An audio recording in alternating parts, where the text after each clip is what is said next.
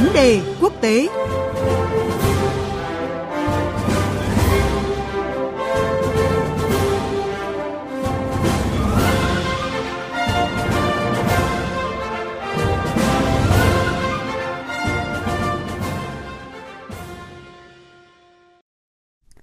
Thưa quý vị và các bạn, hôm nay 29 tháng 6 tại Madrid, Tây Ban Nha diễn ra hội nghị thượng đỉnh ba bên Mỹ, Nhật Bản, Hàn Quốc.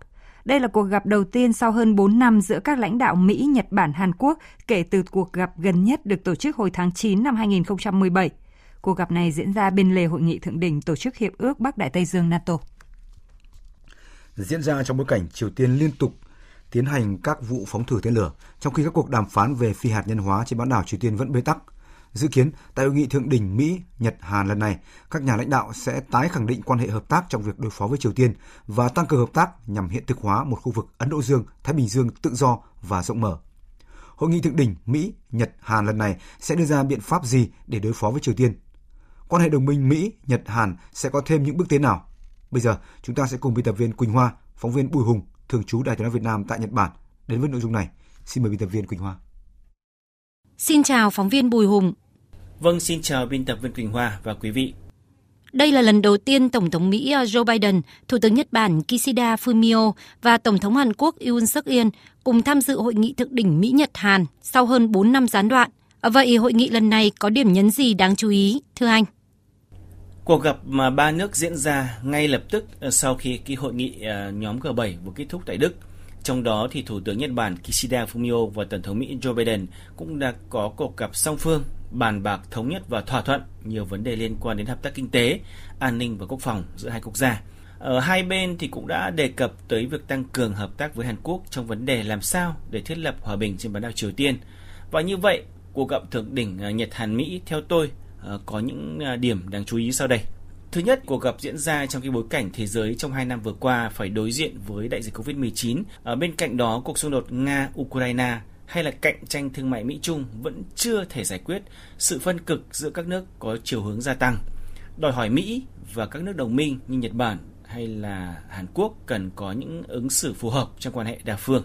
Thứ hai, sau 4 năm, hội nghị thượng đỉnh ba nước mới được diễn ra, nhưng cùng lúc ba quốc gia đều có lãnh đạo mới, trong đó Tổng thống Hàn Quốc Yoon suk yeol chỉ vừa nhậm chức chưa đầy 2 tháng. À, mặc dù lập trường của ông Yoon suk yeol mong muốn cải thiện quan hệ với Nhật Bản, à, tăng cường quan hệ đồng minh với Mỹ, nhưng đây cũng là dịp để Nhật Bản và Mỹ xác nhận lại một cách rõ ràng hơn cái quan điểm của Hàn Quốc trong các vấn đề mà ba bên mong muốn thúc đẩy hợp tác mà trọng tâm là vấn đề hạt nhân và tên lửa của Triều Tiên, thúc đẩy cái hòa bình trên bán đảo Triều Tiên.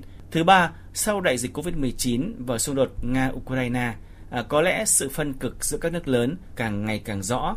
Nhật Bản và Mỹ cũng đang thúc đẩy cái chiến lược Ấn Độ Dương Thái Bình Dương tự do và rộng mở mong muốn có sự tham gia, ủng hộ của các nước mà đầu tiên là Hàn Quốc. Do vậy, cuộc gặp thượng đỉnh ba bên lần này thực chất là mong muốn sự thống nhất về những vấn đề quốc tế, có sự tham gia của cả ba bên, tránh xâm phạm lợi ích cá nhân.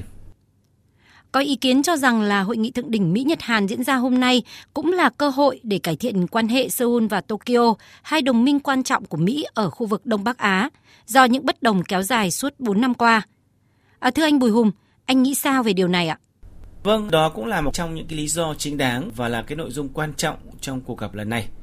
À, trở lại cái thời gian trước đó thì vào tháng 4 à, khi mà ông Yoon suk yeol à, mới đắc cử tổng thống Hàn Quốc thì ngay lập tức ông cũng đã phái một cái đoàn đại biểu cấp cao do Phó Chủ tịch Quốc hội à, Hàn Quốc tới thăm Nhật Bản. À, dư luận thì cho rằng ông Yoon suk yeol sẽ có chính sách cải thiện quan hệ mạnh mẽ đối với Nhật Bản khi mà cha ông có quan hệ mật thiết à, với các nhà khoa học trong ngành thống kê của Nhật Bản và ngay bản thân ông cũng có cái tình cảm nhất định do ảnh hưởng từ cha. Khi Tổng thống Yoon suk yeol tổ chức lễ nhậm chức thì Ngoại trưởng Nhật Bản là ông Hayashi cũng đã trực tiếp tới tham dự và gặp riêng rẽ với Tổng thống. Trong các cuộc gặp trên thì hai bên đều tỏ rõ cái thành ý là mong muốn đối thoại hướng tới giải quyết ờ, những vấn đề khúc mắc giữa hai bên, đồng thời khẳng định mối quan hệ bình thường giữa hai nước là không thể thiếu ờ, nhằm thực hiện một trật tự quốc tế có nguyên tắc vì hòa bình, ổn định và phồn vinh của khu vực và thế giới. Trong cái bối cảnh trật tự quốc tế dựa trên luật lệ đang bị đe dọa thì hợp tác chiến lược giữa Nhật Bản, Hàn Quốc và Liên minh Nhật, Mỹ, Hàn trở nên quan trọng hơn bao giờ hết. Đồng thời, cái việc cải thiện quan hệ Nhật Hàn là điều cần thiết và không thể chờ đợi lâu hơn nữa. Các đoàn cấp cao thì cũng như chính phủ hai nước thì sẽ nhanh chóng tiến hành thảo luận để giải quyết các mối quan ngại à, càng sớm càng tốt, như là vấn đề lịch sử, hay là vụ kiện đòi bồi thường thiệt hại của các nạn nhân bị cưỡng ép lao động trong thời chiến, hay là trong đó tòa án Hàn Quốc đang tiến hành quy trình bán tài sản của doanh nghiệp Nhật Bản. Trong một phát biểu mới đây nhất thì ngay cả Thủ tướng Kishida Fumio cũng khẳng định rằng sẽ xúc tiến cải thiện quan hệ với Hàn Quốc. Tuy nhiên, Tokyo thì cũng đang liên tục yêu cầu Seoul phải đề ra các giải pháp cụ thể cho vấn đề này, nên việc đạt được tiến triển như thế nào lại là vấn đề thời gian. Giải quyết vấn đề không chỉ dừng lại ở các cuộc gặp mà chính xác là những giải pháp cụ thể nào có thể đưa ra. Nhưng dù vậy, dự kiến cuộc gặp song phương Hàn Nhật ờ, sẽ được diễn ra nhân dịp này và hy vọng hai bên sẽ có những thỏa thuận ban đầu ờ, nhằm ờ, giải quyết mâu thuẫn còn tồn tại. Dư luận kỳ vọng gì vào sự hợp tác của ba nước tam giác chiến lược Đông Bắc Á à, trong việc hiện thực hóa một khu vực Ấn Độ Dương-Thái Bình Dương tự do và rộng mở? Thưa anh Bùi Hùng. À, chiến lược Ấn Độ ờ, Dương Thái Bình Dương tự do và rộng mở à, đang được thực hiện bởi Mỹ, Nhật Bản, Australia và Ấn Độ. À, mục đích chính của chiến lược này à, là nhằm có những ứng xử thích hợp trong bối cảnh Trung Quốc đang trỗi dậy cả về tiềm lực kinh tế, quốc phòng. Hàn Quốc và Nhật Bản thì đều là cái đồng minh của Mỹ, à, có tiềm lực à, kinh tế mạnh của cả thế giới và khu vực. Sức ảnh hưởng của hai nước này rất lớn, ngay cả Trung Quốc cũng chưa hẳn trong lĩnh vực nào cũng có sức cạnh tranh.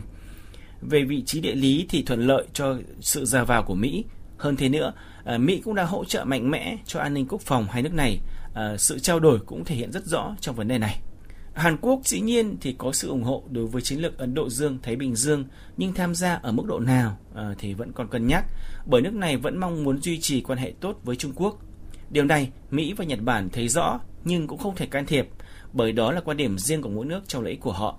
Tuy vậy, dù sao, Hàn Quốc, Mỹ, Nhật Bản vẫn là cái tam giác quan hệ quan trọng trong khu vực Đông Bắc Á mà ít nhóm quan hệ nào có thể vượt mặt.